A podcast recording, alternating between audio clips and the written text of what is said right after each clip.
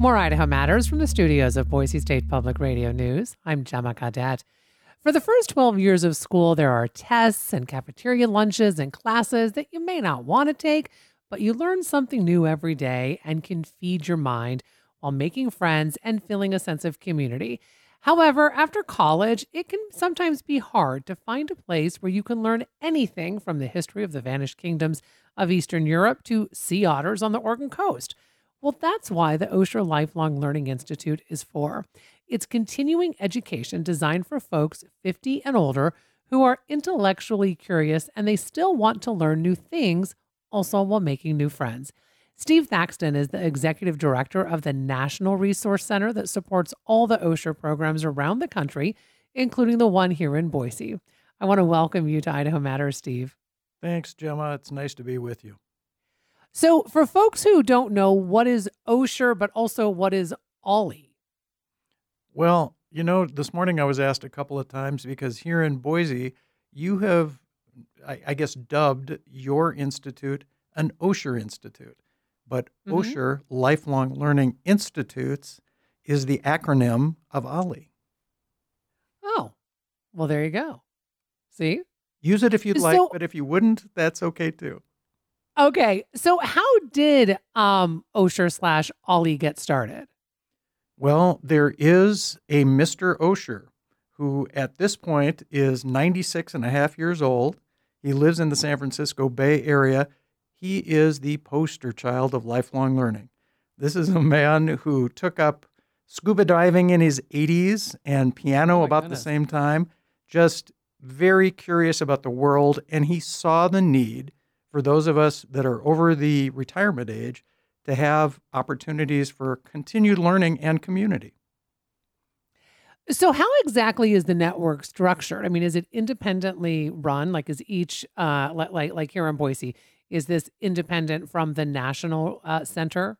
Uh, indeed, and I think it is really the greatest, I guess, asset is the reliance on localism and local universities and colleges. So each Osher Institute is a program of a university or college and a community akin to Boise, but also in Berkeley, California, and in Boston, Massachusetts, and Chicago, Illinois, where I live. Each institute has a university as its backbone and uh, the assets intellectually that come with a university affiliation. So why 50 um, and older when it comes to these these uh, Osher institutes? Well, first of all, Bernard Osher, who is a a wonderful philanthropist and has many lines of philanthropy that he's pursued over his years, he decided that folks his age, at the point that he formed the network, over 50, were really neglected by universities and colleges in favor of folks that were seeking a degree or reskilling mid career. And he loved the idea of lifelong learning, something that was very much a part of his Jewish culture as he grew up here in the States. And so he decided this is something that we could scale. He had a model that he saw um, in the San Francisco Bay Area that friends of his had created. And he said, This is something that we could scale all over the country and he pursued it, and it worked famously. So, what kind of classes does Osher provide? And, and, I guess does it depend on on which Osher location you're you're going to? Yeah, you you guess very accurately. Each institute is unto itself setting curriculum in that area, that town for those members, the nature of that particular university. There are some Osher institutes that are very academic they're serious. Their their study and their courses would read like a graduate school uh, catalog, and there are others that tip to the hobby and experiential. And then the vast majority are somewhere in the middle. And I would say the Osher Institute at Boise State falls into the middle, where there's pieces and parts that are experiential and pieces and parts that are very academic and a wonderful blend. So if you think about a liberal arts college or experience, that's what Osher Institutes are, kind of in miniature level. So I do know that you monitor trends, though, in these classes all across the country. So what kinds of trends are, you seeing right now? Uh, it's it's interesting as we watch uh, the Osher Institutes react to the pandemic and then recover from the pandemic. There are a few lessons that have been learned. One is pre-pandemic, more of the institutes did multi-week uh, classes or programs, so it wasn't unusual to have 12, 14 week sessions. And Mhm. post-pandemic, we've pretty much moved to the point where it's shorter durations. There are a number of programs that are one session, but two, three, four, not as many that are those long, full college term length, um, which opens up a lot of opportunity, particularly for busy retirees. They may not be able to commit to 14 consecutive weeks, but maybe they could for three. So with that said, you you bring up COVID and how Osher has kind of you know um, had had to ebb and flow, right? To to to continue with what people are doing these days. I'm curious about um, when COVID hit. Was were Osher programs able to embrace Zoom and other virtual ways uh, to keep classes going, or or was that a, a barrier for some folks? Yeah, it, it was a dark time for our Osher Institutes as well as society and the world in, Mhm. at large. You know, prior to the pandemic, there was generally a resistance to distance learning at Osher Institutes. And with the necessity of distance learning just to keep going, we really did ourselves proud in teaching one another the technologies, both on the sending level for instructors and staff, and on the receiving level as students to engage in distance learning. Of course, we're working with a population that is 50 to 100 plus years old. There were some people that had a problem with the technology. And interestingly, it wasn't necessarily the oldest of our cohorts. Um, and some folks dropped out of membership for some period of time. It's been a slow road back. And even during the pandemic, the majority of institutes lost members. About hmm. 85% of the, of the institutes lost, on average, 30% of their members. But there was 15% of the institutes that actually grew. So we ended up with about a net loss through the pandemic of about 28%. And we've made up probably a third to a half of that loss at this point. And if if Boise State is is any indication, there's been cr- tremendous growth in membership this past year. Uh, the director here, uh, an extremely wise uh, administrator, Dana Thorpe Patterson, tell tells me that they are closing in on 1,500 members, and that is not so far away from their high of about 2,000 members way before the pandemic.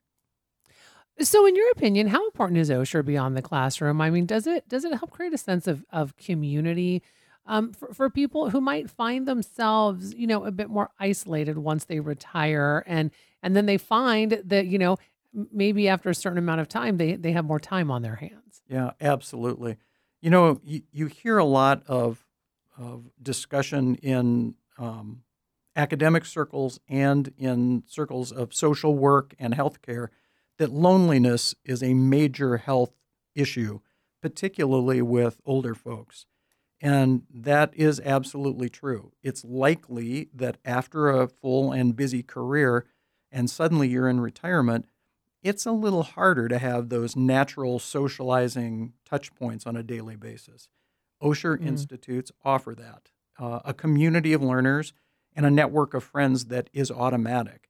You know, this is really prevalent with folks that are moving to new locations. Uh, Boise is absolutely one of the hotspots of retirement in the country. And imagine people moving in here at retirement or slightly after, and they're moving from a place far away as they join the Osher Institute, they have coming up on 1,500 automatic friends and contacts in the community. So it plays a, an important social as well as intellectual exercise uh, uh, position for anyone in their older years. Hmm So, where do you see the future uh, for for Osher? Where where do you go from here? Let me yank out my crystal ball. I've got it, I've got it here in my bag. Um, y- you know, before the pandemic, as a convening organization for all of the Osher Institutes, we were very interested in building some models of distance learning that would expand our reach both on the younger and the older side of the, the majority of people that we serve. So if you think about folks who have been engaged in an Osher Institute, but late in retirement and in life, they lose mobility or they lose sight, or for whatever reason, they move away from their home community, maybe to live with friends or live in a retirement home, they can continue their involvement in their Osher if there are online options. Not to mm. say that we want to forego the in person uh, charm, and we sometimes call it the secret sauce of being together and learning, but we want to see an ability for people to extend their membership. And on the young side, people who are coming into retirement are very, very used to technology and they expect some opportunities and the flexibility and convenience. So I think distance learning will play an increasingly important part. Mm. And and very quickly before we wrap up, um, you're going to be in Boise at at Osher next week. Is this your first visit? Yes, this is my first visit to this incredible state and beautiful city, and I I will confess I'm getting a little bit of skiing done over the weekend.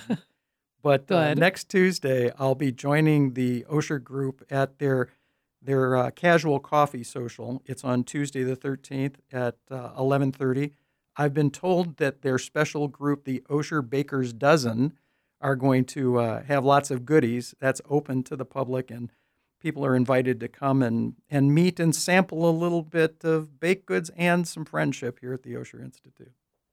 Well, I love that. And I want to thank you so much for taking time to talk to us today. It was a great treat. Thank you for the invitation. Thanks so much for listening to Idaho Matters. Boise State Public Radio and Idaho Matters are members of the NPR network. It's an independent coalition of public media podcasters. You can find more shows in the network wherever you get your podcasts. I'm Gemma Gaudette. We'll see you tomorrow. Black perspectives haven't always been centered in the telling of America's story. Now, we're taking center stage. Introducing NPR's Black Stories, Black Truths, a collection of Black led stories from NPR's podcasts. Search NPR Black Stories, Black Truths wherever you get your podcasts.